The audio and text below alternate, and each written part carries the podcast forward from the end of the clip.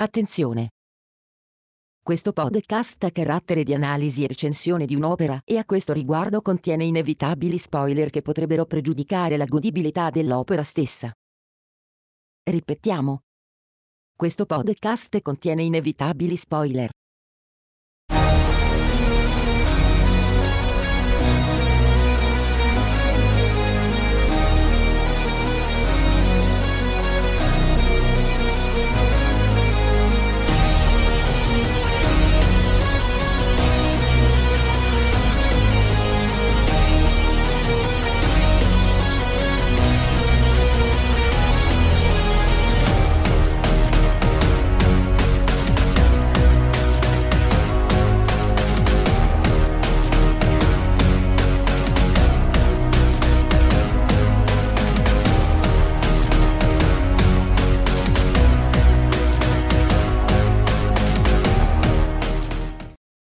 Buon pomeriggio a tutti e benvenuti su Talking Trek. Io sono Jared di Star Trek Discovery Italia e sono in compagnia di Miles, curatore del blog eh, tgtrek.com. Insieme a noi c'è anche Sofia, studentessa del DAMS che studia cinema, televisione e radio e da oggi inauguriamo anche una nuova partnership con uh, Fantascientificast, giusto Miles?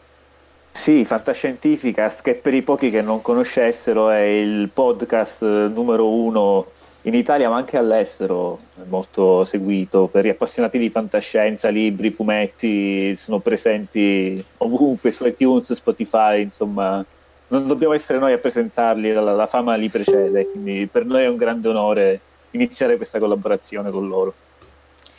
Perfetto, direi di non perdere tempo adesso e lanciare subito le nostre pagelle, i nostri voti sull'episodio. Anche voi tra i commenti scriveteci il vostro voto da 1 a 10 su questo episodio. A dopo!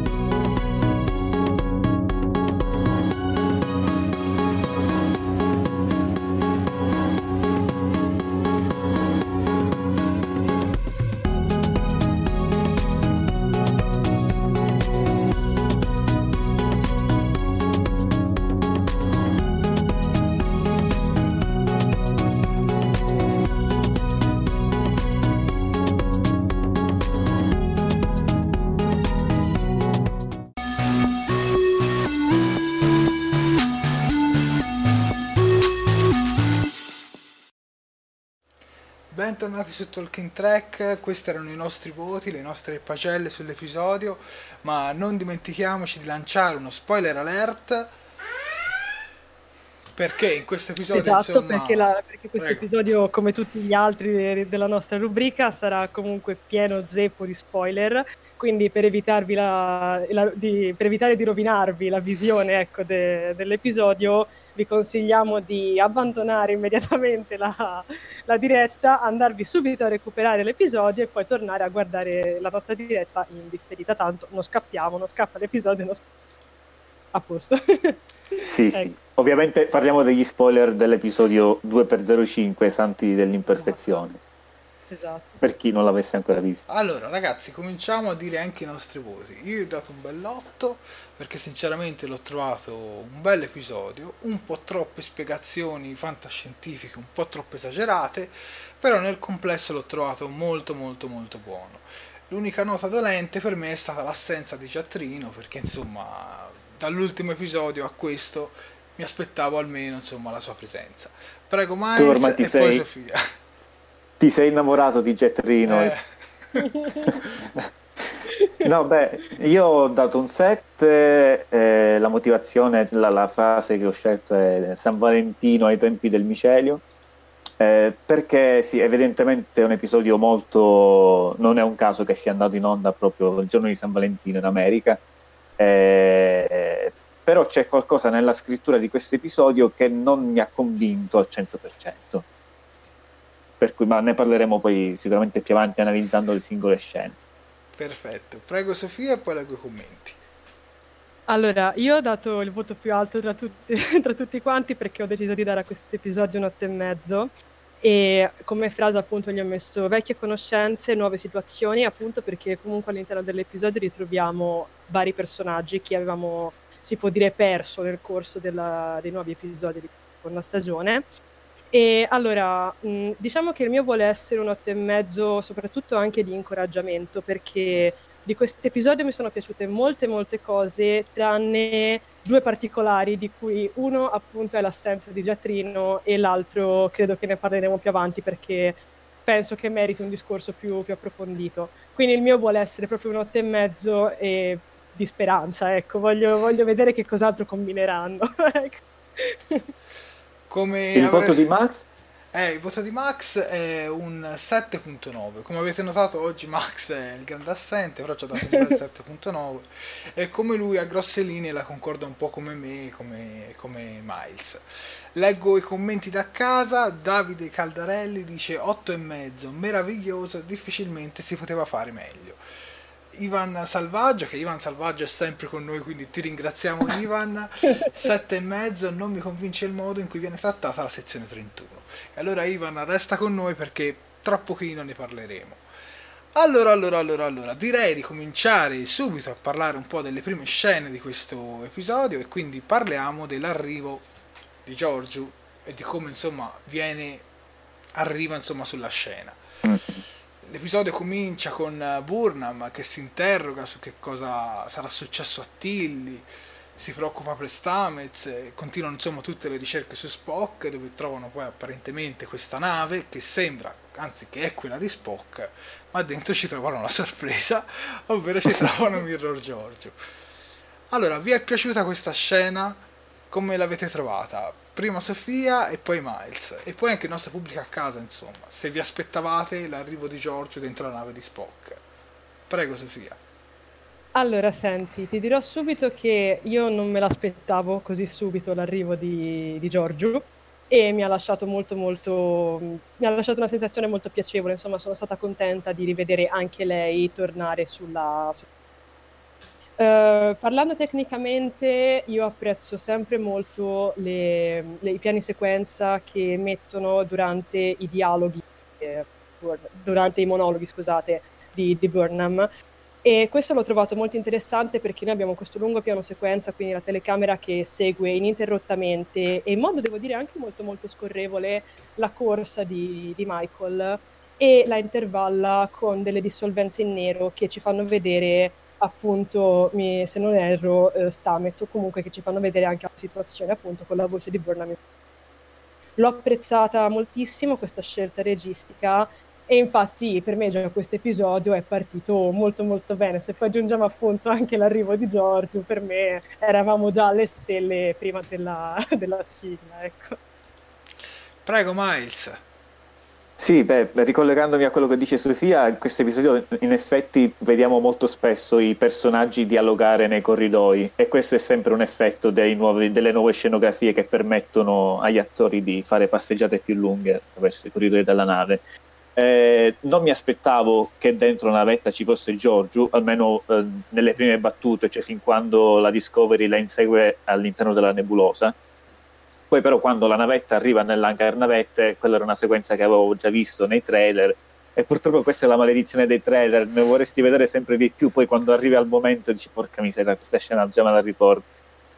Però sì, è stata una, una bella trovata e è comunque un personaggio che sia come personaggio sia per l'interprete Michel Yeo eh, dà alla serie tanto, cioè serve a questa serie perché purtroppo mi tocca rilevare il fatto che Michael Burnham, pur essendo in teoria la titolare della serie, la protagonista, ha sempre bisogno di una qualche spalla per, per esprimere la sua importanza. Deve essere, ci deve essere Tilly o ci deve essere Stamez o ci deve essere Filippa Giorgio, perché ancora Osaru, quando lo, uh-huh.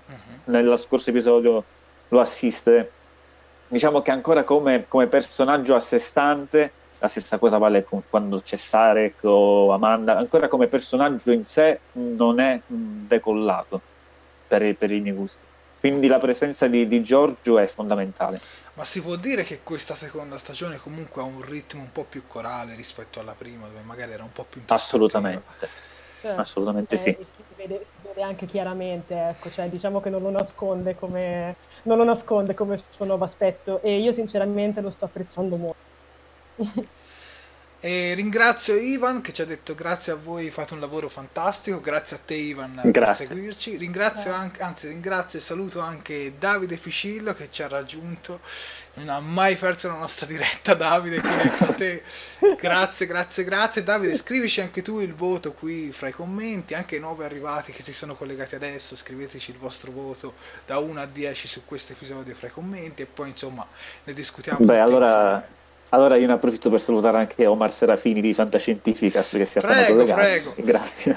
E di anche a lui se vuole dare un voto su questo episodio. Eh, ci sente.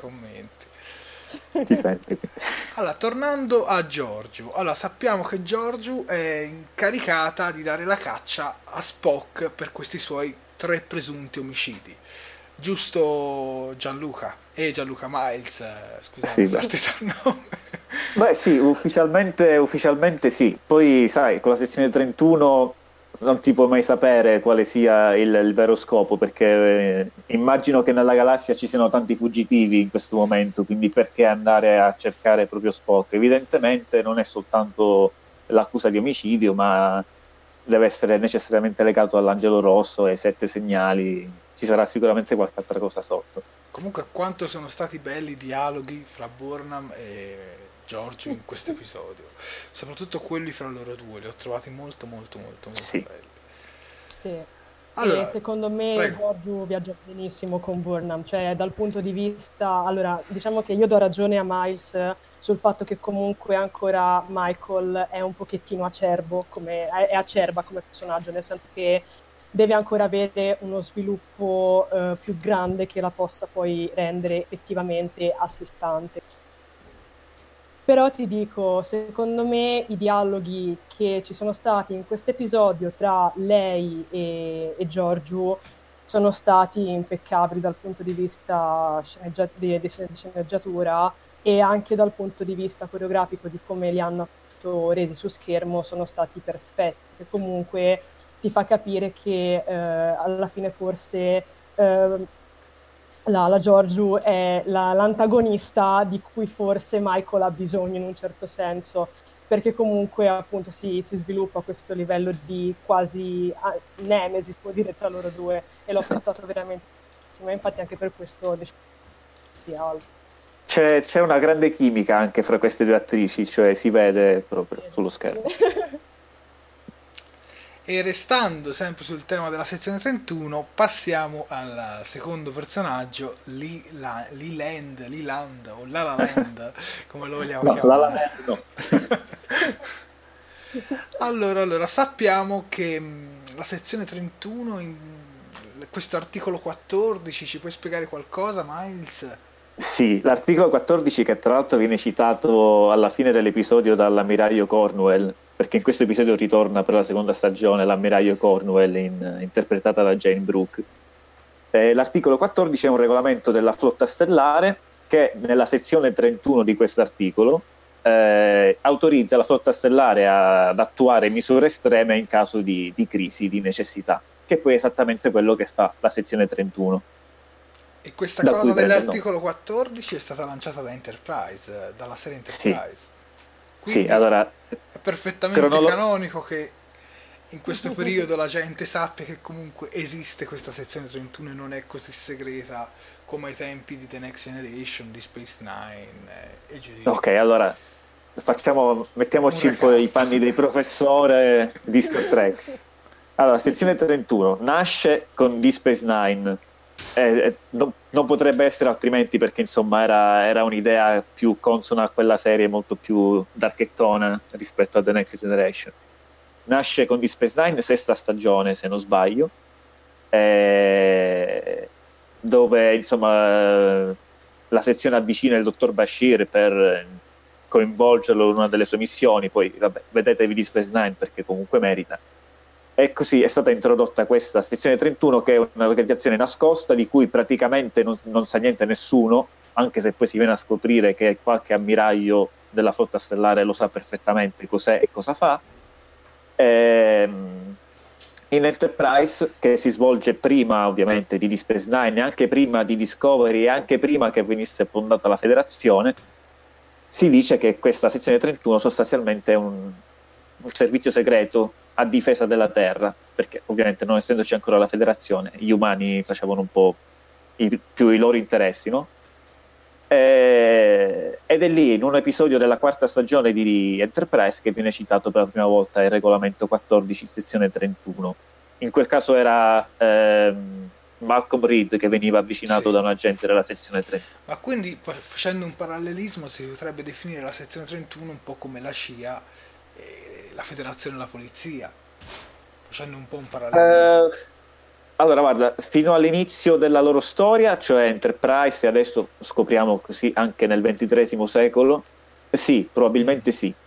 Dopodiché eh, non sappiamo cosa è successo tra i tempi di Discovery e i tempi di, di Space Nine, quindi fac- possiamo fare solo ipotesi. Però in quel caso il parallelismo forse è più calzante con eh, i Cavalieri Templari, che non so sì, se avete mai letto sì, un libro sì, di Dan Brown, eh, sostanzialmente i Cavalieri Templari erano una specie di forza speciale del Papa che andava a combattere in Terra Santa, eh, gestiva tutta la tesoreria, era un corpo molto ricco, rispettato e temuto. Poi a un certo punto il Papa ha sciolto questo gruppo. Per gli storici è finita lì, c'è chi dice che invece il gruppo è sopravvissuto, ha continuato a fare le sue cose, ha nascosto il Sacro Graal da qualche parte, ha fatto diventare ricco Dan Brown eccetera, eccetera. Questa sicuramente è davvero una bella, una bella, analisi. Leggo un paio di commenti, Davide Picillo ci dà il suo voto, per lui è un 9, e Davide Caldarelli ci dice, ve l'avevo detto due puntate fa che questo personaggio non me la raccontava giusta. E effettivamente sappiamo anche con questo episodio che Lila End e Pike hanno un passato in comune. Sì, tra l'altro, scusami se ti interrompo, leggo anche il commento di, di Omar che dice eh, per lui è un 7,5, un 7,5 e trova che Discovery stia ingranando e si trova d'accordo con Sofia per i dialoghi tra questi personaggi. Ricordiamo che da oggi, proprio da oggi, le dirette di Talking Track si potranno vedere sia su Star Trek Discovery Italia che su TC Trek in contemporanea. Sì, e poi ovviamente sul canale YouTube, YouTube di Talking Track. Talking Track. Allora, Sofia, visto che non ti abbiamo ancora interrogato su questo personaggio, qual è la tua prima impressione sì. sull'Eland quando appare in versione comunicazione olografica con Pike? Allora, eh, dunque, invece l'avevamo lasciato... No, aspetta, allora, eh, dunque, mettiamola così. Io non mi sono ancora fatta, scusate, non mi sono ancora fatta sinceramente un'idea definita su Land per il semplice fatto che eh, io sono molto più neofita rispetto a voi riguardo la sezione 31, quindi in realtà per me resta ancora un personaggio che deve ancora essere stabilito, ok? Cioè si trova per me in una fase di stallo, cioè non lo conosco abbastanza da poter dare un, effettivamente un news di lui. E, e appunto e, sono, e per questo mi affiderò molto al mi è piaciuto Aspetta, è saltata l'ultima però... parte, ti affiderai molto? Ok, scusa, eh, di- dicevo, mi affiderò molto a come lo svilupperanno comunque mm. al suo ritorno all'interno della serie, perché tanto ormai è palese che lui sarà comunque un personaggio ricorrente. Infatti sappiamo che è il capo della sezione 31, almeno ci viene presentato Esatto, così. esatto. Esattamente, esattamente. Infatti questa cosa mi incuriosisce molto perché essendo appunto un'organizzazione, possiamo dire, che io non conosco, sono curiosa effettivamente di vedere che cosa porta poi effettivamente all'interno della serie. Ti dirò, mi è piaciuto tantissimo eh, il, ehm, il, l'incontro che lui ha con, con, con Pike e eh, mi è piaciuto anche il fatto che comunque loro due avessero diciamo anche un passato in comune si può dire comunque si conoscessero già da prima di questi eventi sulla, sulla Discovery e appunto, però il fatto è che non mi sento di aggiungere molto altro per questo, perché essendo io un asino riguardo queste cose, preferisco tacere per evitare di fare figure barbine, ecco, mettiamola così. Beh, in questo caso comunque siamo tutti neofiti perché è un personaggio inedito, non è mai stato nominato prima e come abbiamo scoperto questa sezione 31 è un po' diversa da quella che ricordavamo, da quella che immaginavamo sì, sì, perlomeno. Certo, però, quindi... però, ovviamente voi comunque la sezione 31 già la conoscete, io sono appunto dal niente, cioè io mi baso sulle vostre spiegazioni, quindi... Comunque diciamo che in questo periodo storico dove ci troviamo è un po' più addolcita rispetto a quella che conosceremo certo. in futuro. E, que- e questo si vede, perché questo si vede palesemente, soprattutto da un'altra scena che probabilmente vedo, e, ehm, cioè, si vede chiaramente che qui comunque la sezione 31 è sì, un organo, si può dire quasi benefico, appunto da quanto risulta. quasi, eh, ovviamente quasi si intende, però insomma è, è più dolce. Beh, sicuramente comunque come ci hai fatto prima la tua bellissima spiegazione, Miles è comunque canonico con tutto quello che sappiamo con Enterprise. Sì.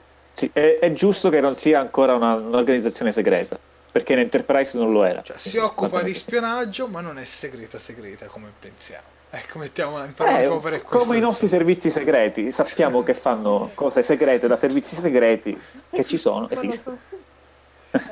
Allora, direi di andare avanti. Il prossimo argomento è Tilly e Maine, la rete del Miceli. Mm. Allora, allora, allora, allora, cosa vogliamo dire su questo incontro? Come com'è tutta questa cosa dei JALSEP, perché sappiamo che loro scompongono la materia che entra nella, nella rete e la rendono utile in altri modi per, per progredire insomma, il loro ciclo vitale, insomma come riciclare tutto quello che entra. Giusto Miles, queste spiegazioni qua sono veramente un po' complicate. Prego. Esatto, sì. Sì, sì. Allora, eh, premetto che visivamente questo episodio è forse quello che mi è piaciuto di più fino a questo momento dopo il primo, dopo il primo della seconda stagione. Però ecco, questo, questo frangente del, del, nella rete del micelio è uno dei motivi quel, al quale mi riferivo prima quando dicevo di qualche problema di scrittura che ho rilevato, perché le spiegazioni che sono state fornite non mi hanno convinto del tutto. Eh, è un esempio è questo sul rapporto tra, tra Tilly e May che sembrava un rapporto simbiotico, però Tilly in realtà dice di non conoscere le persone che sono a bordo della Discovery, non sa cosa sono le lacrime, però si, si manifesta sotto forma di un'amica d'infanzia di Tilly, quindi qualche cosa deve aver preso dall'inconscio di Tilly. E, e anche la, la, spiegazione di come funziona eh, biologicamente eh, l'organismo dei Jasep, l'habitat dei Jasep, mm, non è stata... Sì, eh, io non, non, voglio parlare di, di, buchi di sceneggiatura perché comunque eh, Discovery ci ha abituato al, al, fatto che molte questioni sono state poi risolte o comunque accennate, spiegate meglio molto tempo dopo. Una di queste è proprio la sezione 31, cioè noi abbiamo visto per la prima volta i distintivi neri nel terzo episodio della prima stagione, non si sono mai più visti, nessuno ne ha mai più parlato, abbiamo dovuto aspettare la seconda stagione per capire di che cosa si trattasse. Quindi probabilmente mh, questo poi verrà affrontato più avanti anche sì. con col dottor Calder, eccetera, ne parleremo. Però dovendo giudicare sul singolo episodio c'è qualcosa che a livello di scrittura non, non mi convince. Cioè, da spettatore avverto che mi mancano pezzi di informazione e questo mi fa, mi fa godere meno lo spettacolo. Questo. Leggo un paio di commenti prima di passare la parola a Sofia. E, um, Davide Caldarelli sull'Irenda ci dice fino a quando la Giorgiù non lo farà fuori resterà il capo della sezione 31 e anche Ivan insomma concorda a grosse linee perché dice comunque l'imperatrice riesce a tenere a bada anche lui. Effettivamente sì. Allora, tornando su, sul micelio su questa scena come hai trovato Sofia la scelta dei colori che stanno tra il viola e il blu marino insomma? Prego allora, senti, ok, allora, ehm, io senti, questo non lo nascondo, credo, da- dall'inizio della stagione, se non addirittura dalla stagione prima. Io credo che i colori di Discovery siano veramente tra i più belli che ho visto nelle ultime serie appunto, che, che ho sotto la mia visione. Io credo che Discovery sotto il comparto tecnico di colori, di luci e anche di ambientazioni, a parte qualche caso, sia veramente molto molto molto molto curato e riesca ad avere anche dei colori che ti acchiappano benissimo l'occhio e che ti tengono veramente attaccati alla poltrona. Mi è piaciuto tantissimo, infatti, proprio il colore o comunque tutto il modo grafico, si intende, in cui hanno eh, realizzato questo, diciamo, universo nella rete del micelio che a me ha ricordato un po' anche volendo un fondo marino più che magari una foresta, forse più un fondo marino appunto di colori così, così belli, così vibranti e così accesi. Sinceramente, per quanto se posso dilungarmi sul discorso appunto de, dell'ecosistema che viene spiegato appunto della, della rete del micelio, io l'ho trovato interessante come spiegazione, però devo appunto essere d'accordo con, con Miles sul fatto che in un certo senso mancano delle cose, ok? Mancano dei, proprio dei passaggi che ti fanno capire meglio effettivamente per che cosa chiaro. sta per renderlo più chiaro. Però ti dico, se ho dato 8 e mezzo vuol dire che comunque io di questo episodio mi fido e continuo a ribadirlo. Io mi fido comunque della scrittura di questo episodio perché a me, ti, ripeto, uh, è, pi- è, piaciuto tantissimo sotto il livello di, di scrittura, dai dialoghi appunto, anche volendo alle spiegazioni. E gli voglio dare molta, molta, molta. Infatti ti dico, mi auguro che come tutte le altre cose che, che negli altri episodi dove dicevo sempre ma speriamo, speriamo che ce lo spieghino, speriamo che poi salti fuori un'altra volta, anche qui ci torno e dico speriamo che questa cosa qua del micelio non venga cancellata d'amblè, che non venga definitivamente tolta dalla serie dopo l'episodio, ma che comunque appunto venga ritirata fuori e questo appunto volevo poi parlarne meglio con... su Calvert più avanti, ecco per adesso. Ho capito. Ehm, allora, sempre su Tilly. Ma tu May... cosa ne pensi? Tu invece cosa ne pensi, Jared? Di eh, questo... Di... sì.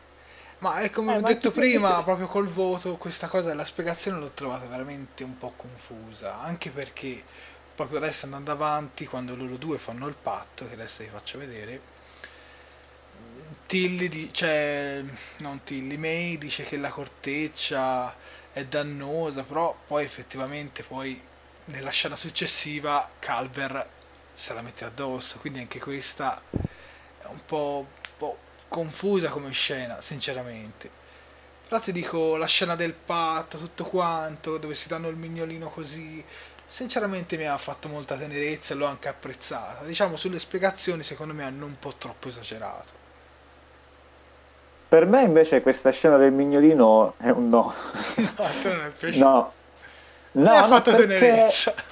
Eh, sì, per carità, però questa stagione mi sembra che stia puntando un po' troppo su, sull'emotività perché non so, forse per um, fare da contrappeso alla, alla, stagione precedente che invece era molto più dark, le relazioni umane erano molto, lasciavano molto più a desiderare, quindi apprezzo che vogliano un po' recuperare terreno sotto questo punto di vista, però diciamo che eh, boh, credo che stiano un po' esagerando. Anche l'episodio precedente con eh, la scena con Saru è molto, per carità, molto emozionante, però troppo per i miei gusti.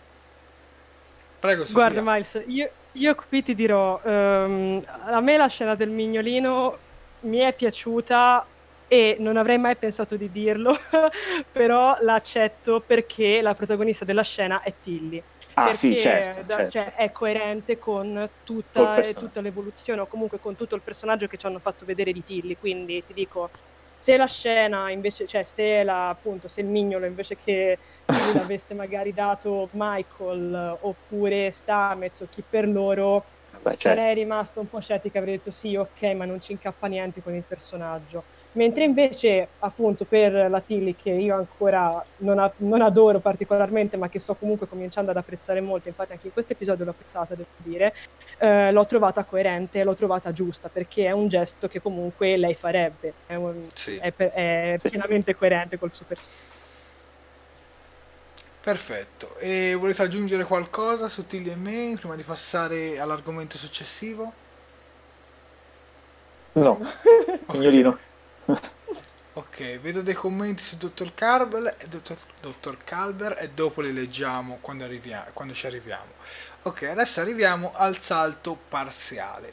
La cosa che ah, mi è piaciuta bellissimo. di questo, anche questo salto è che comunque sia anche citata la Glenn questo Sì. episodio e insomma che ricordiamo la Glenn è la nave gemella della Discovery come la, La Defiant, gemella, come sì. la Defiant con l'Enterprise sostanzialmente allora che dire di questo salto parziale Miles? Questa è una di quelle scene che mi ha lasciato veramente a bocca aperta, bellissima, proprio visivamente emozionante, quella nave che sembra affondare, incredibile, veramente complimenti anche all'immaginazione, perché al di là della, della realizzazione tecnica, immaginare una scena così bisogna avere una, una certa fantasia. Eh, ma infatti tutta la scena, tutta la parte dell'episodio fuori dalla rete del micelio mi è piaciuta molto, molto di più di quella forse nella- nella- nel micelio. Eh, quindi molto bella visivamente, molto bella eh, anche quello che succedeva all'interno con questo muro che, so- da cui la gente doveva stare lontano per evitare di fare la, la fi- la fine di quelli della Glenn. A proposito di cose dette nella prima stagione che poi hanno una spiegazione migliore nella seconda. E niente, no, se fosse stato solo per questa scena l'episodio per me era da 9, infatti un po' il conto. Sofia invece? Ma guarda, ho poco da aggiungere riguardo a quello che ha detto Miles perché anche a me questa scena mi ha lasciato veramente a bocca aperta, non me l'aspettavo o comunque non mi aspettavo che l'avrebbero realizzata così bene e poi mi piace il fatto che è una scena che eh, comunque progredisce nel corso della- della sta- de- dell'episodio, scusate, e diventa appunto il, si può dire, il, eh, il countdown comunque la, la limitazione di tempo che poi fa muovere anche Tilly o e Burn e- all'interno. Ecco, infatti questa cosa qua che ci fosse un conto alla rovescia, quindi un limite di tempo, mi è piaciuta molto perché secondo me è servita molto a dare anche una certa- un certo dinamismo a, a- Detto questo, appunto, la, Un la certo nave dinamismo, scusami, un certo dinamismo? un certo dinamismo proprio tutto l'episodio Ah, ok. almeno secondo me. E anche tutta la, visivamente, proprio questa la scena appunto della nave che si può dire appunto si incaglia sempre di più nel- nello spazio è stata a dir poco. E te cosa ne pensi? Ma a me sinceramente è piaciuta, infatti l'ho detto anche prima. No, l'ho trovata anche una bella, l'ho trovata anche una bella trovata. Mm, Certo, si potevano inventare chissà che cose, ma effettivamente questa ha anche una sua logica, quindi dico la verità. Beh, è una di quelle scene un sta. po' alla Titanic. Cioè, molto- Sì, diciamo cioè, che ci sta. perfetto. Tra i commenti leggo Ivan Salvaggio che dice che anche secondo lui è una scena spettacolare, quindi insomma siamo tutti grosso modo d'accordo sulla bellezza di questa scena. Direi di andare avanti con il prossimo argomento che è il dottor eh, Ma Ah, prima di andare l'argomento avanti- culmine. ma prima di andare avanti mandiamo una piccola clip sul ritorno del dottor Calver, sottotitolata da tgtrecca.com.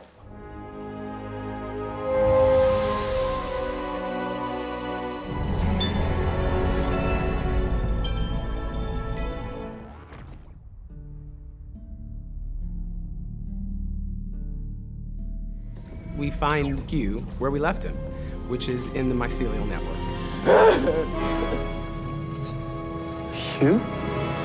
The piece of him, a, a piece of his energy was contained and trapped in the mycelial network. And from that, he was essentially recycled, regrown into himself.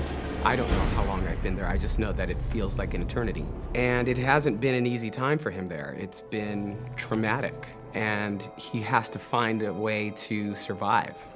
He's not using it to attack. He's using it to defend himself. Like armor. which would give him motivational and intentional thought. Which means. He is alive. At some point, I've come to terms with the fact that this is my existence now, fighting off the Josep, trying to stay alive. Stamets is thrilled that he's back, uh, but you know Hugh's going through his own journey of adjustment and acceptance of all that's happened. It's unbelievable at first that that's Paul standing in front of me. And then reality sets in. For Stamets, it's hard to understand what Hugh's going through because he is himself to me, but he's not fully himself to himself. Who am I now? The body in which I inhabit is not the body that I inhabited the last time I was here. It must be like watching a home movie or a video or something from from a time that you, you can't really remember. There's a hard drive of memories in this brain, but they're not connected to any emotions because emotions are something that you have because of an experience that, that this physical body has had. Looking yourself in the mirror and not, not fully recognizing yourself and feeling like there, you know that these things should make sense and they don't, it must be incredibly confusing. When I come back, I don't know who I am. So one of the questions is when I do find out who I am, are you still going to love that person? And the other question is, are you still the kind of person that I want to be? With? You get to a point where you start asking, are we growing apart or are we growing together? And I think Hugh is asking that question throughout the season. I'll see you on the other side.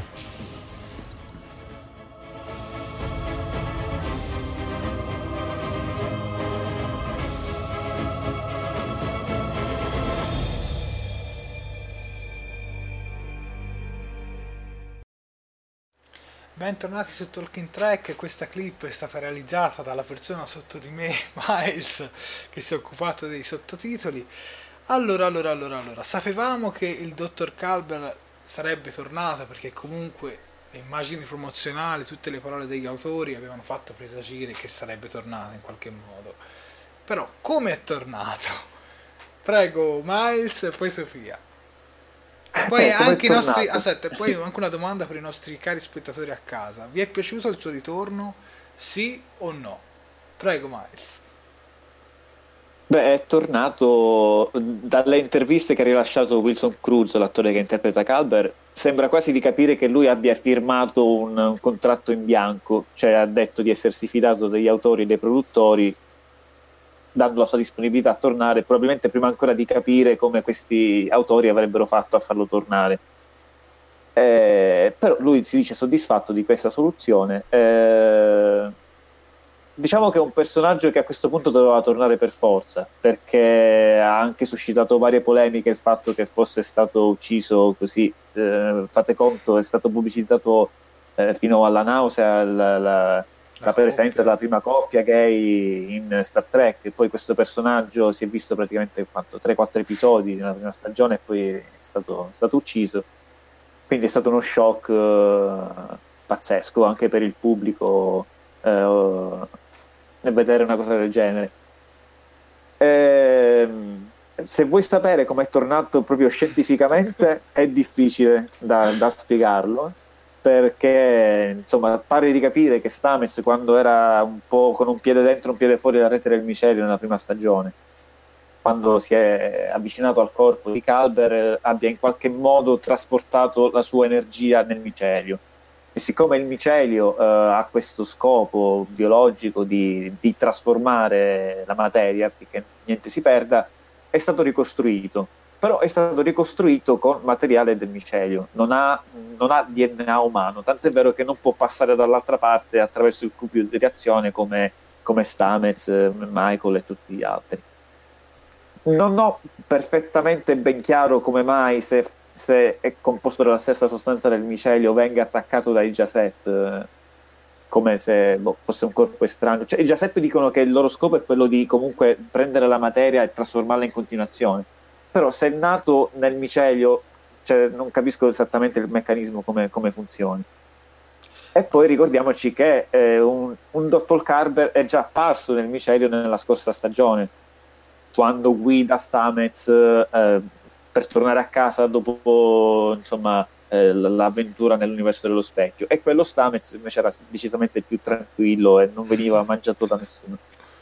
Quindi boh, spero che queste siano una delle tante spiegazioni che ci, ci, ci saranno fornite dagli autori più avanti. Eh, anche qui, eh, visivamente magnifico, mm, vedere questo personaggio che uno si immaginava, eh, si ricordava, eh, molto posato, molto pulito, lindo, pettinato, in queste condizioni con la barba lunga, eh, i capelli così, il corpo ricoperto di, di corteccia che eh, anche questi effetti speciali con i Giuseppe che gli, gli arrivano addosso e, ed è come se, se, eh, se, lo mangiassero, lo spettatore vede queste scintille. Comunque è fatto veramente, veramente molto, molto bene. Eh, ripeto, è un episodio di San Valentino, quindi gli autori hanno deciso di, penso volutamente, di mettere da parte certe questioni e dedicarsi ad altre. Eh, tra l'altro, la, la, l'autrice di questo episodio, Kirsten Bayer, è anche la stessa che ha scritto nella scorsa stagione eh, Sivis Pacem Parabellum. E anche quello è un episodio altamente emotivo, in cui ci sono, a parte ci sono degli alieni incorporei, gli abitanti di Pavo, che ricordano un po' i Giaceppe, perché anche loro avevano questo aspetto un po' a sciame. Eh, e poi è un, è un, episodio che si incentra tutto sul, sul, rapporto tra Saru e Michael, l'astio non detto. Allora, quindi evidentemente questa autrice, eh, Kirsten Bayer, è un po' specializzata in, in questo, in, in storie Ma sui lei- personaggi. Lei, se non sbaglio, è una novellista, insomma, scrive per dei Sì, sì, è un... Sì, sì, scri- ha scri- è famosa prima di, di- di essere, di entrare nella squadra di Discovery, era particolarmente famosa ai fan di Star Trek per aver scritto una serie, ancora credo che le scriva, una serie di, di romanzi basati su Star Trek Voyager. Sì. E da quando ho cominciato a lavorare a Discovery è un po' eh, il referente tra la stanza degli autori della serie e, e gli autori che poi scrivono i romanzi o i fumetti. Infatti, e questa cosa si vede perché molte piccoli dettagli, piccole informazioni sono effettivamente coerenti tra, tra quello che vediamo nella serie e quello che eh, leggiamo nei fumetti e nei romanzi. Questo è molto, molto bello perché comunque dà tutto un altro livello di, di conoscenza. Assolutamente. Leggo un attimo i commenti prima di passare la parola a Sofia. E Davide Caldarelli ci dice assolutamente sì, il ritorno di Calver, perché la modalità fa capire che rimarrà almeno per un po'. Ivan Selvaggio, Selvaggio, non Selvaggio, scusami Ivan, ha detto sì, anche se potevano soffermarsi per due secondi per spiegare meglio, e ti do ragione. E Davide Caldarelli poi aggiunge raccontato molto bene, con più colpi di scena, un sali e scendi, prima lo ritroviamo, poi rischiamo di riperderlo. Ma alla fine abbiamo il finale che credo tutti volevamo per questa coppia. Eh, però ti posso dire che Sofia in realtà non desiderava questo finale. Prego Sofia. Ok, qui entro in gioco io che faccio un pochino la, la professoressa cattiva sotto questo punto di vista. Allora, senti, ehm, allora, partiamo da- dal punto di vista tecnico e di sceneggiatura. Allora, mh, si vede che l'autrice di questo episodio comunque ha un passato all'interno appunto de- della scrittura, quindi cioè, si vede che dietro a tutto questo episodio c'è una mano abile, perché ti dico, eh, la scrittura credo che sia veramente, eh, insieme agli effetti speciali e alla recitazione, proprio il punto di forza di, di questo episodio, nonostante appunto ci siano alcune cose che magari sono spiegate in un modo, non direi, almeno io non direi troppo eh, difficile, ma forse quasi un pochino lasciato lì e che spero che poi verrà successivamente ripreso. Questo problema io l'ho avuto con, eh, con Calber. Allora, mh, sarò onesta. Calber nella prima stagione mi era piaciuto, nonostante comunque fosse un, un personaggio ehm, di cui sì, ok, era bello vederlo e tutto perché ci stava nel contesto e tutto quanto, ma io personalmente non ne sentivo così tanto il bisogno, nel senso l'ho seguito molto bene, mi- loro due in coppia, Stamez e Calber, mi piacciono tantissimo, anzi credo che siano una delle coppie più, be- più carine che ho visto, anzi più belle che ho visto fino adesso, ne- che ho visto fino adesso, e però ti dirò, allora, il, il fatto è questo che mi è piaciuto che lo avessero ritrovato all'interno del micelio, perché ho trovato tutta quella parte molto emozionante, anche il fatto che comunque May lo vedesse come il mostro che, che appunto che va in giro e che distrugge l'ecosistema che si è creato all'interno del micelio.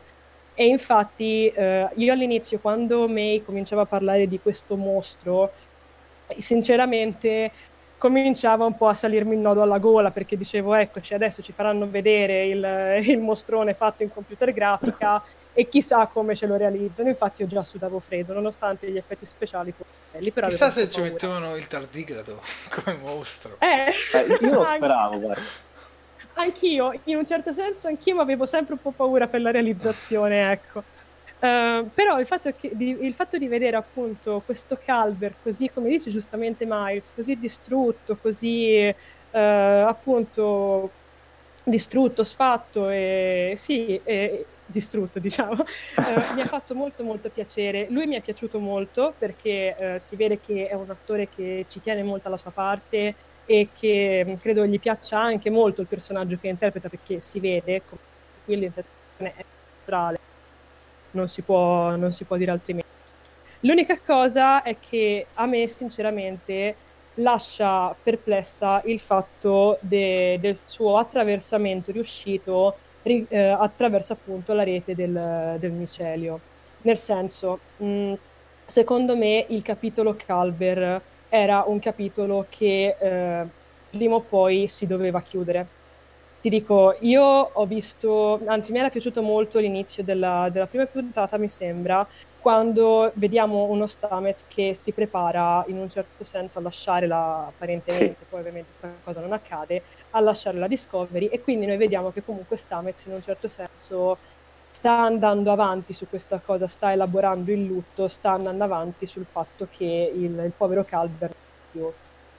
Questo fatto di averlo reinserito un'altra volta all'interno del, della Discovery o comunque dell'universo nostro, comunque a noi conosciuto, mi lascia un po' perplessa perché allora io capisco che fosse un episodio di San Valentino, per carità, capisco che fosse comunque un finale o comunque una cosa che tutti quanti noi volevamo, però sinceramente qui io veramente l'ho trovata una spiegazione troppo semplice o comunque un modo troppo semplice, un escamotage troppo, non lo so, quasi non so, l'ho trovato ovvio il fatto che lui comunque, prima, che, cioè, già da come si partiva la scena, insomma, mh, mm, non, a un certo punto mi è sembrato ovvio che lui avrebbe prima o poi riattraversato questa, questa, rete. Ora, quello che mi auguro io, e comunque vi ripeto, io sono contenta che lui sia tornato, perché, ripeto, è un attore.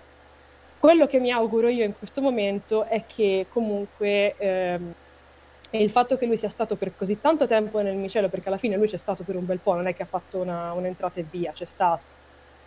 Um, spero che all'interno della, di questa seconda stagione questa, questa, cosa, questa sua permanenza nel micelio abbia effettivamente delle ripercussioni su di lui e quindi che sia comunque un Calber diverso da quello che noi abbiamo imparato a conoscere e a cui abbiamo imparato anche a voler bene nella prima stagione perché altrimenti secondo me questa cosa qua del de ritirarlo fuori poteva benissimo non essere fatta, poteva essere trattata in altro modo, quindi con, magari con, con Stamets che andava avanti con la sua elaborazione del lutto e la cosa si... Quindi anche per questo io gli do un otto e mezzo, proprio qui si vede veramente tutto l'incoraggiamento che io voglio dare a questa serie e a questo episodio e, e infatti ti dico, questa veramente è stata l'unica cosa che veramente mi ha fatto un po' rimanere, non dico male, però che secondo me poteva essere realizzata in altro modo e che poteva essere. Quindi io spero veramente viva tantissimo che Calbert in questa seconda stagione ci sia, che non venga lasciato in un angolo e che effettivamente il suo problema nella permanenza del micelio venga trattato. Penso di aver parlato anche troppo, quindi per adesso chiudo. Ma io sinceramente a un certo punto sospettavo che volessero fare una scena un po' come Star Trek 2, con le due mani che si toccano fra il micelio e fuori. Ah. Che sarebbe stato anche stato bello. Bellissimo. Sarebbe stato anche bello. Oppure un bel cliffhanger, lo sapete io come cliffhanger, e poi farci sapere come sarebbe andato a finire nell'episodio successivo. Sì, sì, sì. Anche perché sì, i cliffhanger sono i grandi assenti in questa stagione di Discovery. Almeno eh, a volte dovrebbero inizio. esserci perche funzionerebbe un sacco. Sì, cioè, anche perché era un tratto distintivo di questa serie, quindi siamo passati dal, dall'ingestione di cliffhanger a abbiamo fame di cliffhanger. Leggo un commento di Davide Caldarelli che ci dice sicuramente ci saranno delle ripercussioni non solo nella coppia ma anche magari per fare smettere i salti nella rete del micelio perché come dice Sofia lui ci è rimasto tanto e sa cosa provocano i salti. Eh, ed effettivamente a proposito di ripercussioni proprio oggi in pagina abbiamo mandato la puntata di The Ready Room nuovo programma di dirette Facebook che sostituisce After Track. E proprio in questo programma lo stesso Wilson Cruz, l'attore di Calber, ha specificato che ci saranno delle ripercussioni fra di lui e Tyler, che adesso infatti vi introduco il nuovo personaggio successivo che è Tyler, perché effettivamente lui tra virgolette, viene ucciso in un primo momento da Tyler. Poi il fatto che sia risorto, ma comunque... Da Bock, non da Tyler, se no Michael ti impacchetta. Sì. Vabbè, Tyler, Bock, siamo sempre lì. Comunque, finendo poi l'argomento di prima, io penso che le risurrezioni non siano mai facili da affrontare persino quella di Gesù a me mi sembra un po' falsa. Quindi vi dico, è sempre un argomento molto difficile da fare. Penso che in Star Trek 3 sia funzionato alla perfezione, ma poi raramente nella televisione, nel cinema, questo escamotage ha funzionato. Eh, ma dipende anche da chi vuoi risuscitare, cioè, se, se, resusciti Gesù o resusciti Spock è un conto, se resusciti il Dottor Culber che hai visto solo 5 episodi, cioè, non è lo stesso effetto ma infatti secondo me da qua si vedrà effettivamente la bravura dei prossimi sceneggiatori che arriveranno, perché se ci troveremo comunque dei sceneggiatori bravi, ci sta che io poi mi rimangio ogni cosa e che Calvert diventi subito il mio personaggio preferito e che dirò oh che bello, per fortuna che è tornato. Se poi giustamente mi, to- mi trovo degli sceneggiatori, per non usare troppo gergo, che non, non sanno esattamente dove mettere le mani, a quel punto purtroppo io mi trovo costretto a portare avanti i miei dubbi, a pensare che sì, ok, ma ti va benissimo. Tra l'altro devo, devo, sottolineare forse una cosa importante che non abbiamo detto, che questo è il primo episodio di Discovery con Alex Kurzman direttamente al timone della serie. Sì. Perché i, gli episodi precedenti, come la prima stagione, avevano per showrunner Aaron Arbers e Gretchen J. Berg che sono stati licenziati proprio all'inizio della seconda stagione, sia per aver sforato il budget, sia perché si dice che trattassero malissimo gli autori, li vessavano e mettevano sotto pressione. E questo sicuramente non fa lavorare bene un autore, quindi probabilmente eh, da ora in avanti la qualità della serie potrebbe anche migliorare perché credo che con Kurtzman abbiano lavorato in maniera più rilassata. E tornando su questo personaggio che stiamo vedendo su Tyler, poverino, l'abbiamo messo qui e poi l'abbiamo messo da parte. Su Tyler, lui è l'uomo contatto, come lo definiscono nell'episodio, della sezione 31. E mi ha fatto molto sorridere quando gli dicono, ma se volete vi do anche Giorgio. No, no, ci va bene anche Tyler. per carità, ci va bene anche Tyler. Che fa tutte e due, non so chi ha, chi ha sabotato più volte la nave. Comunque Cosa dire di Tyler? Tyler comunque è sotto osservazione, osserva l'ufficiale Nan, quella che proviene dall'Enterprise, che fra l'altro credo sia l'unico membro di tutta la saga, cioè di tutta la serie di Discovery che usa una gonna con la divisa di Discovery, sostanzialmente. Allora, prego Miles. Beh, intanto la prima cosa che mi viene da dire commentando la foto che hai scelto per Tyler è che anche Tyler sembra aver passato nove mesi nella rete del micelio perché ha barba e capelli così.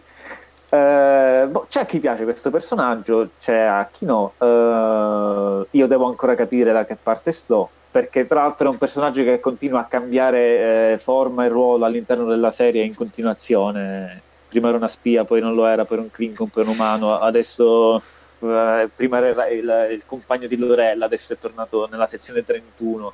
Quindi è, anche difficile farsi un'opinione in questo caso. Eh, anche qui, come per la Giorgio, è uno di quei personaggi ad uso e consumo di, di Michael Burnham. Proprio parlo a livello di, di struttura della narrazione. È, è, un personaggio funzionale, secondo me, al, allo sviluppo di Michael Burnham. Ovviamente per tutti i trascorsi che hanno avuto Sarà interessante vedere come interagirà col capitano Pike, però, perché già da queste prime battute mi sembra che fra i due non ci sia un grandissimo feeling e questa cosa mi, mi stuzzica parecchio.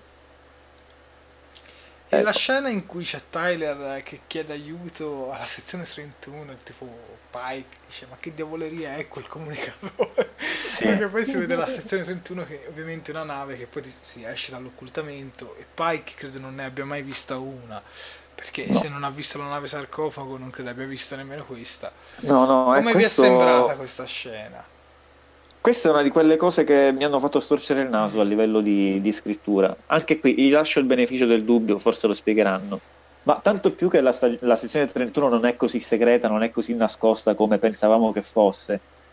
Ed è, prende ordini evidentemente dalla, dalla flotta stellare, perché Cornwell dà ordini mi, mi, domando per quale motivo allora l'occultamento non è una dotazione standard di tutte le astronavi o questo comunicatore come quello di TNG non è una, una dotazione standard. Cioè, aveva senso se era tutto nascosto, diceva, vabbè, allora sezione 31 ha la sua tecnologia super iper spaziale, Iron Man, non lo diciamo, però se, se lo fai vedere eh, lo sanno tutti che esiste questa tecnologia, perché? Quindi no, non, non ho apprezzato particolarmente quel momento cioè bello da un punto di vista narrativo Leland che appare, manda i raggi trenti e tutto, però... Eh, Poi tre raggi cioè, trenti, no... ma è possibile mandarne tre? Tre.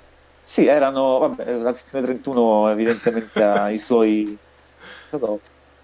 Quindi sì, dico visivamente sì, eh, a livello di ritmo sì, però a livello di, di, narrazione per uno che eh, magari ha seguito Star Trek per un po' più di tempo sono cose che ti fanno storcere un pochettino il naso.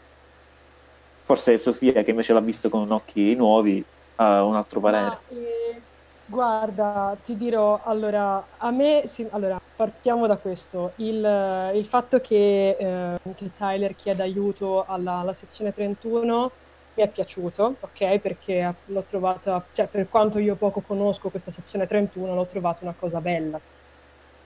Narrativa. Miles comunque, secondo me, ci sta, è un bel esperienza L'unica cosa è che mi ha ricordato molto eh, un po' il classico arrivano i nostri, perché se ci pensate comunque loro sono un po' in una situazione brutta, per non dire altro, perché insomma hanno la nave che sta sempre più sprofondando, eh, tutto che sta sempre più degenerando, non si sa quanto, c'è il countdown che continua ad andare avanti.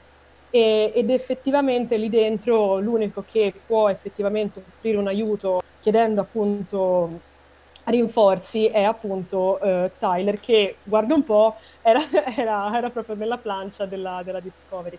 Ti dico, l'ho trovato un, un po' un escamotage, cioè sì, ci sta, però niente di, niente di eccezionale, cioè proprio mi è sembrato veramente il, l'unico modo che potevano avere in quel momento per salvarsi un attimino le, le gambe dalla, dalla situazione. Ecco non, non, no, io non avrei potuto pensare a, a, nient'altro, ti dico, quindi anche lì è sempre una di queste cose appunto che mi, anche a me sinceramente lascia un attimino perplessa perché insomma non l'ho trovato tutto questo gran colpo di scena, l'ho trovato una cosa che comunque probabilmente sarebbe accaduta. Ti dico, per quanto comunque a me eh, mi sia piaciuto il fatto de, di, questa, di questa collaborazione, però lì veramente era l'unico modo che avevano per potersi effettivamente salvare o per poter effettivamente evitare le parabile. Ecco. Sicuramente a me personalmente, cioè, sono d'accordo col discorso di Miles sul fatto che comunque se sono segreti, allora perché nessuno sa che la sezione 31 aveva quella tecnologia lì? Effettivamente non torna, però la, la cosa che loro appaiono per salvargli le chiappe sinceramente non mi è dispiaciuta, almeno a me sinceramente è piaciuta. Fateci sapere anche a casa se avete gradito il ritorno di Tyler eh, sulla Discovery, perché credo che oramai resterà per un po' a bordo. E comunque dico, ma questo personaggio come te anche, non lo so, faccio ancora fatica a capirlo, perché effettivamente è diviso fra troppe mm. cose. Non, ancora, non è riuscita ancora ad avere una sua vera identità magari la sezione 31 può aiutarlo. Prego Sofia. È che secondo me Tyler, mi... allora, per quanto comunque a me non dispiaccia, nonostante l'attore non mi faccia particolarmente cinema questo affari miei, però ti dirò, io sinceramente trovo Tyler come un personaggio che c'è perché è presente se ci pensi, perché effettivamente lui assiste anche o comunque gli accadono anche delle cose piuttosto cruciali però che secondo me ancora gli sceneggiatori non sanno esattamente bene dove posizionare, perché se ci pensi all'interno di questo, almeno da, dalla fine della prima stagione e già in quanti, cinque episodi di questa seconda, l'abbiamo visto cambiare 15 volte. Quindi ti dico, mh, lo trovo un personaggio che è lì e ci deve stare, perché effettivamente ci deve stare, ma ti ripeto, ancora non, non abbiamo esattamente capito, e credo che non l'abbiano capito neanche gli sceneggiatori, dov'è che deve stare per davvero. Cioè, io sono contenta anche lì, cioè, io sono son contenta. Però almeno in questo episodio sapeva recitare, almeno in questo l'ho visto un po' più convinto. In questo che era, ti dirò, a me suo nuovo look piace anche, sinceramente, devo dire che in questo episodio lui ci stava e anche qui, eh, dal punto di vista della sceneggiatura, il suo dialogo con con la nostra cara amata Michael comunque è bello, ci sta benissimo. Solo che appunto secondo me Tyler è un attimino il personaggio che nessuno sa esattamente dove posizionare, ecco, quindi leggo, finché lì è lì... Poi... Leggo un paio di commenti, Alessandro Fatale ci dice che i raggi traenti è, è insomma coerente con la tecnologia di Star Trek eh, dello stesso periodo. Ivan, Salva- Ivan uh, Salvaggio ci dice: Ma la federazione in teoria potre- non potrebbe usare l'occum- l'occultamento com- come accordo con i Romulani? Ci chiede, poi Miles ci rispondi. La scena con, con, cui chiama e arriva in un secondo la nave della sezione 31, che secondo me non ha senso, ci dice Mattia. E, um, Davide Caldarelli ci dice: Vorrei farvi anche presente che oltre a salvare la nave, forse in buon cuore può salvare principalmente Burnham eh, effettivamente anche questo da parte di mm. Tyler eh, ci può stare perché effettivamente i loro sentimenti sono ancora attivi comunque Miles sull'occultamento la domanda che ci ha fatto mh, mm, Ivan perché allora a questo punto la federazione non usa anche loro l'occultamento? Beh, intanto comunque Tyler rischiava il collo pure lui, quindi anche se non fosse stato per amore di Burna probabilmente avrebbe, avrebbe chiamato Leland. Ma eh, e allora, eh, già in Deep, Space Nine, quindi un secolo dopo, eh, quando la, la, federazione, la flotta stellare varrerà la Defiant, la nave del capitano Cisco, la Defiant è dotata di un sistema di occultamento. Infatti, per qualche episodio all'inizio, poi questo personaggio non si è visto più in realtà, a bordo della Defiant c'era un osservatore romulano, perché faceva parte, questa, questa tecnologia faceva parte di un accordo eh, tra la federazione e i romulani eh, in Deep Space Nine vediamo per la prima volta le, un, un, prototipo di, di, comunicazione olografica simile a quello di, di, Discovery con la persona intera, però in un certo senso meno avanzato perché era circoscritto in un punto solo. E quindi boh, evidentemente gli sceneggiatori hanno tratto qualche, qualche ispirazione da lì. Non so canonicamente come si possa spiegare nell'epoca di Discovery, anche perché in realtà da quello che so io, eh, nella serie classica ehm, erano i Klingon ad aver fatto una specie di accordo con i Romulani per usare le navi e, e certa tecnologia. Cioè, in teoria, da quello che sapevo prima di Discovery, eh, i Klingon non, dove, non, dovrebbero avere scoperto loro la tecnologia di occultamento come ha fatto il padre di, di Tukuvma costruendo la nave sarcofago. Quindi non lo so, evidentemente sono, è uno di quei segreti che verranno poi spiegati un po' più avanti. Allora almeno si spera. Sempre che si sempre che si tratti di, di, tecnologia di occultamento, magari poi diranno che non è occultamento, sarà qualche altra cosa, non è la stessa cosa. Non lo so, qualche cosa si inventerà. Questa scena qua dell'occultamento non ha convinto molti, eh. ho visto leggendo anche tra i commenti, anche in generale sulla pagina, sul gruppo, ho visto un sacco di scetticismo. Anche se sugli ologrammi tu hai fatto una scoperta di recente, se non sbaglio, no? Che, che non è poi esattamente così sbagliato che in Discovery usino gli ologrammi. O sbaglio? Sì, Dare. perché effettivamente in Star Trek, credo 5, non vorrei sbagliare, forse 6, 6, fanno vedere una scena che usano questo tipo di tecnologia con soltanto la testa, soltanto la testa, dove c'è questa comunicazione olografica, dove però i colori sono meno fantasma, come direbbe Pike, ma più sì. nitidi magari in, Discovery, magari in Discovery ci volevano far vedere le origini però sappiamo che comunque anche andando avanti con, proprio con gli episodi la stanno un po' allontanando perché anche Pike quando comunica con Leland proprio in questa scena con cui Tyler chiama non lo vede versione ologramma lo vede in, in, nel visore. Quindi effettivamente si stanno un po' già allontanando da questa tecnologia. Infatti si dice che crei guasti ai sistemi primari o qualcosa del genere. Almeno nel, nell'episodio quello scorso in cui appariva Number One, insomma.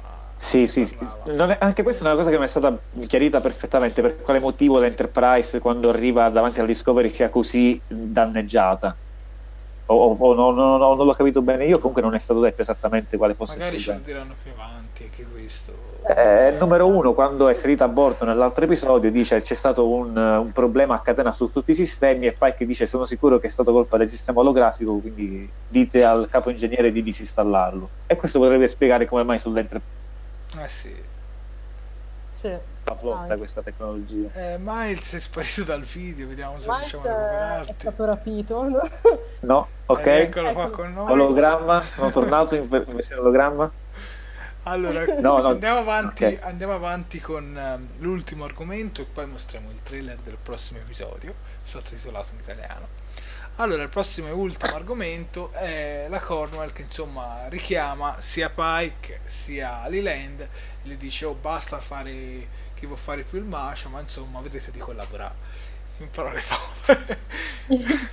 Prego Miles, magari dai una spiegazione un po' migliore della mia. Prego. Eh beh, esattamente come hai detto tu, eh, c'è la Cornwell, eh, Jane Brooke che riappare nella seconda stagione. Tra l'altro mi sembra sempre più antipatica ogni Sì. volta che si fa ve- Ma non vedere. esiste un ammiraglio simpatico. Sì, sì, Anche, infatti anche Kirk era antipatico nel primo film quando era ammiraglio. Poi quando poi diventa Aveva voglia. Diventa simpatico. È, è il potere della scrivania. eh. sì. Prego. Comunque l'attrice, l'attrice mi piace, il personaggio un po' meno, ma come dici tu fa parte del, del DNA dell'ammiraglio essere antipatico. Eh, non si capisce bene cosa ci faccia sulla nave della sezione 31, come ci sia arrivata, se fosse, se, eh, fosse stata sempre lì e non, non lo sapevamo. E sicuramente eh, può dare ordini tanto a Pike che a Leland, che comunque Leland dice di prendere ordini anche da un, da un punto di controllo, quindi evidentemente è un'organizzazione che ha più, più teste, questa sezione 31. Ma a voi è Eh, piaciuto il fatto che comunque Leland e Pike abbiano dei trascorsi che magari con l'andare avanti degli episodi potremmo anche scoprire che magari che so riguardano anche i talosiani o cose del genere. Allora, non, non particolarmente per me, perché non, non- non riesco a immaginare Pike che faccia amicizia con uno come Leland. Mi sembrano proprio due persone completamente opposte. Evidentemente serve perché in questo modo il pubblico ha un- comincia ad avere un aggancio con questo personaggio. Eh, anche Filippa Giorgio è stata in qualche modo resa, non dico più simpatica, ma eh, quasi umana. C'è quella scena, quella bellissima scena nell'alloggio, no, nell'alloggio, nel laboratorio scientifico di Michael Sì. eh, dove loro- lei parla con l'ologramma e, e Giorgio dice "De- prima o poi dovrai fidarti di me e in quel, in quel millisecondo sembra quasi la vecchia Giorgio Sì. c'è, c'è molta più umanità evidentemente qual è il, il trucco? il trucco è che lo sapete tutti CBS ha in programma di fare uno spin-off sulla sezione 31 e quindi evidentemente c'è l'esigenza di cominciare a, a renderla un pochettino più simpatica al pubblico anche se è un'organizzazione che fa quello che fa Filippa Giorgio fino all'altro Però ieri tagliava le sta- teste con però il è sempre spin. stata un po' sarcastica, un po' così. Sì. Però qui l'hanno resa un po' più simpatica, diciamolo tu, diciamolo E quindi anche l'amicizia di Leland con Pike eh, serve in quest'ottica, cioè serve a dare al pubblico un, eh, qualcosa di familiare a cui aggrapparsi. sì. Tornando proprio al- o Leland, o come lo vogliamo chiamare, ha dei trascorsi sul pianeta Da- Dynevak, che fra l'altro Sì. un, c'è anche in un episodio della serie classica, dove c'erano quelle specie di... non so come definirle, che si attaccavano... È il vomito di carnevale praticamente. E fra l'altro, Gio- cioè, fra l'altro lui è spaventato che questa cosa possa anche uscire fuori. Perché ricordo che... sì, sì, sì, già Giorgio ha cominciato a minacciarlo abbastanza palesemente. Eh, sì. Chissà magari Eh, nella serie sulla sezione 31 sarà Giorgio a prendere il comando di questa sezione 31 perché magari Leland verrà fatto fuori. Anche Daniele Colantoni scrive: È vero, sull'improbabile amicizia sono d'accordo con Miles. Sono proprio strano. Non, non- non li vedo a, vedere- a bere una birra insieme. sì, in, effetti, in effetti è un po' assurda. O è stata una collaborazione forzata, anche qui. Oppure, era un Oppure- altro personaggio tempo fa. Poi Eh, la sezione darsi. 31 ti cambia. Eh, esatto, anche, dobbiamo anche calcolare questo perché chissà, cioè non, non sappiamo esattamente quanto tempo si trascorre. Una cosa che ho notato di Leland è che comunque Leland giustamente pensa che Pike si faccia un po' troppo comandare dal cuore verso Spock perché troppo, fav- cioè, dà troppo dei favoritismi con cui dire, eh vabbè, ma Spock non ha fatto niente perché è mio primo ufficiale. Sì, ok, però giustamente lui ci dovrà indagare. Quindi non lo so, a me sinceramente questo Leland eh, mi sta stuzzicando molto e fra i nuovi personaggi di questa stagione devo dire che almeno nella top 3 ci rientra. Sì, beh, come contraltare di Pike eh, potrebbe funzionare molto bene. Tra l'altro, in questo episodio Pike fa un altro riferimento alla religione. Mi pare che ricordi un episodio con suo cugino quando andavano in chiesa, una cosa del genere all'inizio dell'episodio. Quindi, come già aveva, detto qualcosa del genere anche nell'episodio nuovo Eden, quando dice siete mai stati in una chiesa. Quindi, evidentemente, stanno anche costruendo questa, questo lato del personaggio che è il più emotivo, il più spirituale, e quindi ancora di più con la sezione 31 ci sarà evidentemente un, uno sconto. Davide e questo, ci questo dice, sono relativamente bello. Davide ci dice se la Giorgio diventa più simpatica è chiaro che serve anche un contrappeso. Eh. Ma sicuramente, sicuramente. Ok, c'è qualcosa che vogliamo aggiungere su questo argomento prima di passare al trailer? Ma io Eh, vorrei aggiungere che Pike mi Prego. sta piacendo molto, se posso. Eh, in questo episodio devo dire che Pike mi è, mi è piaciuto molto e soprattutto direi che, perché diciamo che noi abbiamo visto anche qui un po' un'evoluzione di Pike, no? E siamo passati da un Pike che mh, si faceva, non dico passare avanti tutto, quindi tutto quello che, che succedeva sulla Discovery andava bene, quindi chiunque poteva fare diciamo quello che voleva tra virgolette e a lui andava bene. E qui invece ti dirò sia la scena in cui um, Stamets gli espone effettivamente questa cosa del, del salto parziale. Mi è piaciuto un sacco perché effettivamente, allora, diciamo che Stamets in un certo senso secondo me già sa che comunque Pike gli dirà di sì perché ormai avevo capito che Pike è fatto così, è molto entusiasta, però dall'altra parte mi è piaciuto il fatto puramente, dal punto di vista puramente formale che comunque eh, Stamets debba appunto spiegare ed esporre quello che vuole fare davanti a- chiaramente a un capitano. E questa cosa mi è piaciuta veramente tanto.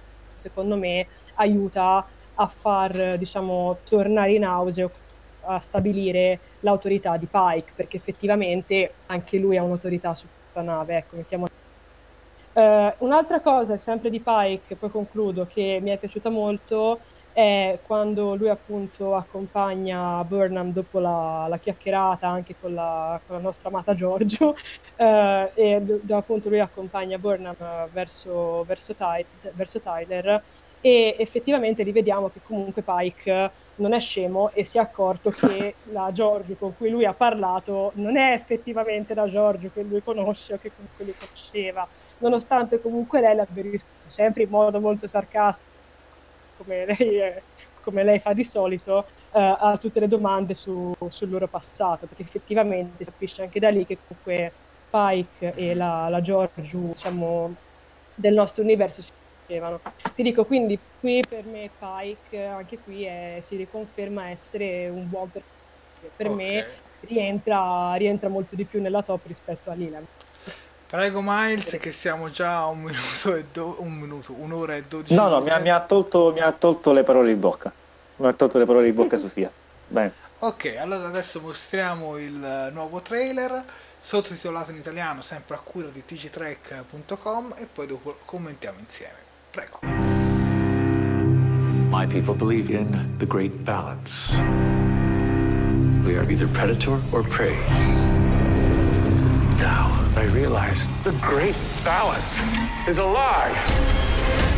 Ships are powering up their weapons. Warm up the phasers. Whoever's listening, consider your next move very carefully.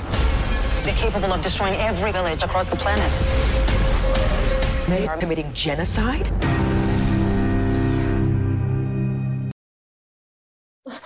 Bentornati su Talking Track, questo era il trailer del prossimo episodio che si chiama Miles.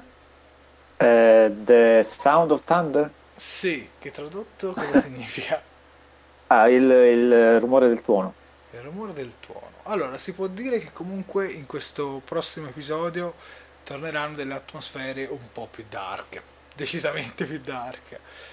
Ehm, poi vediamo anche i Baul, la razza predatrice dei, dei Kelpiani, quindi come dissi in qualche live precedente, allora a questo punto Saru infrangerà la prima direttiva e andrà insomma tra la sua gente. O sbaglio? Sì. No, no, da, da quello che si può giudicare dal trailer non sbagli. A, a proposito, è un buon, uh, un buon pretesto per ricordare a tutti, se non l'avete ancora fatto, che nella sezione trailer ed altro di Netflix trovate gli short tracks di Discovery e questo, lo short tracks, la stella più splendente, va assolutamente visto prima di questo episodio perché si, da quello che si vede si collega assolutamente alla storia di Saru e quel piano di Baul. E, e, e ancora non, non c'è traccia di Spock, ragazzi, siamo al sesto episodio, abbiamo visto soltanto un paio di segnali, Spock continua a, a sfuggirci e anche il prossimo episodio sembra tutt'altro che incentrato su Spock, quindi dobbiamo aspettare. Sicuramente si vedono veramente dei grandi belli effetti speciali, forse tra i sì. migliori, almeno nel trailer mi, ha, mi hanno veramente colpito. Prego Sofia.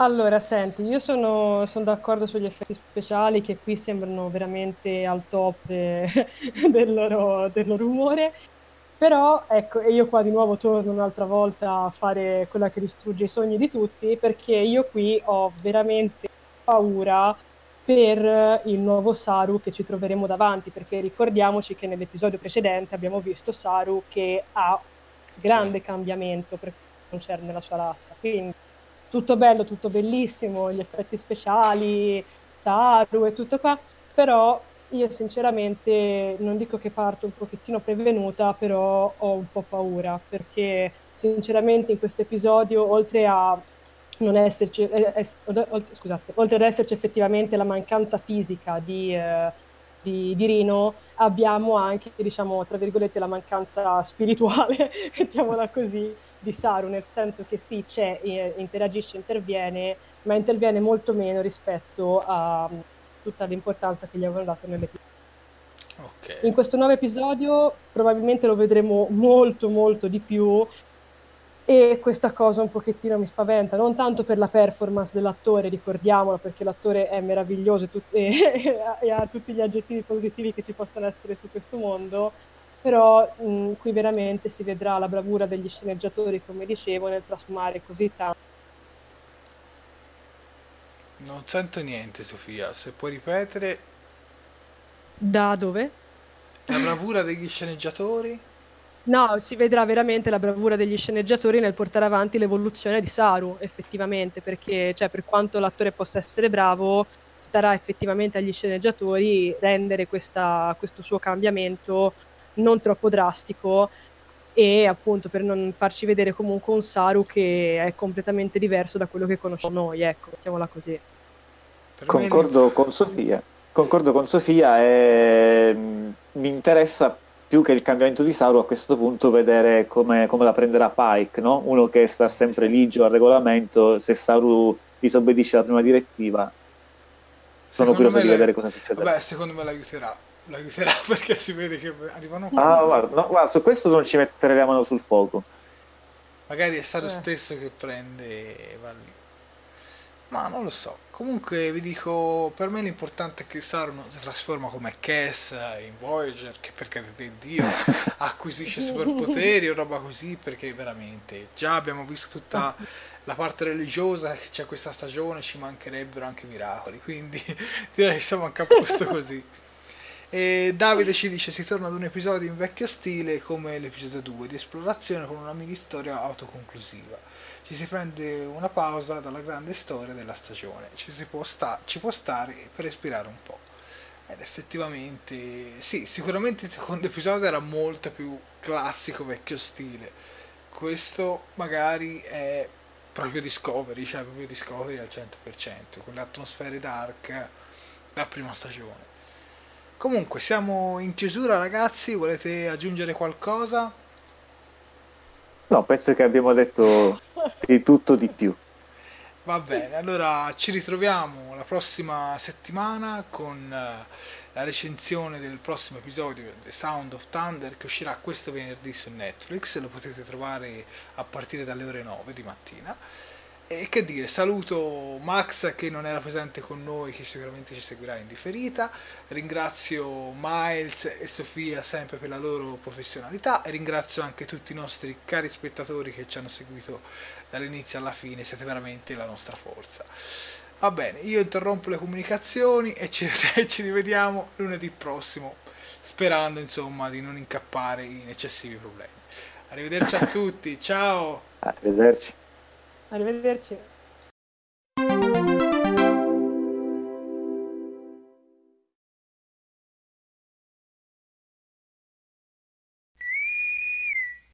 Fantascientificast e Talking Track sono produzioni amatoriali, non si intende infrangere alcun copyright, i cui diritti appartengono ai rispettivi detentori. Fantascientificast e Talking Track non sono in nessun modo affiliati o sponsorizzati da CBS Corporation o da chi detiene l'uso del marchio Star Trek in Italia. Il podcast ha carattere esclusivamente ricreativo e divulgativo, non ha alcun scopo di lucro e viene diffuso gratuitamente. Autorizzazione SIAE 56125359. Nessun byte e nessun tribolo sono stati maltrattati durante la produzione di questo podcast.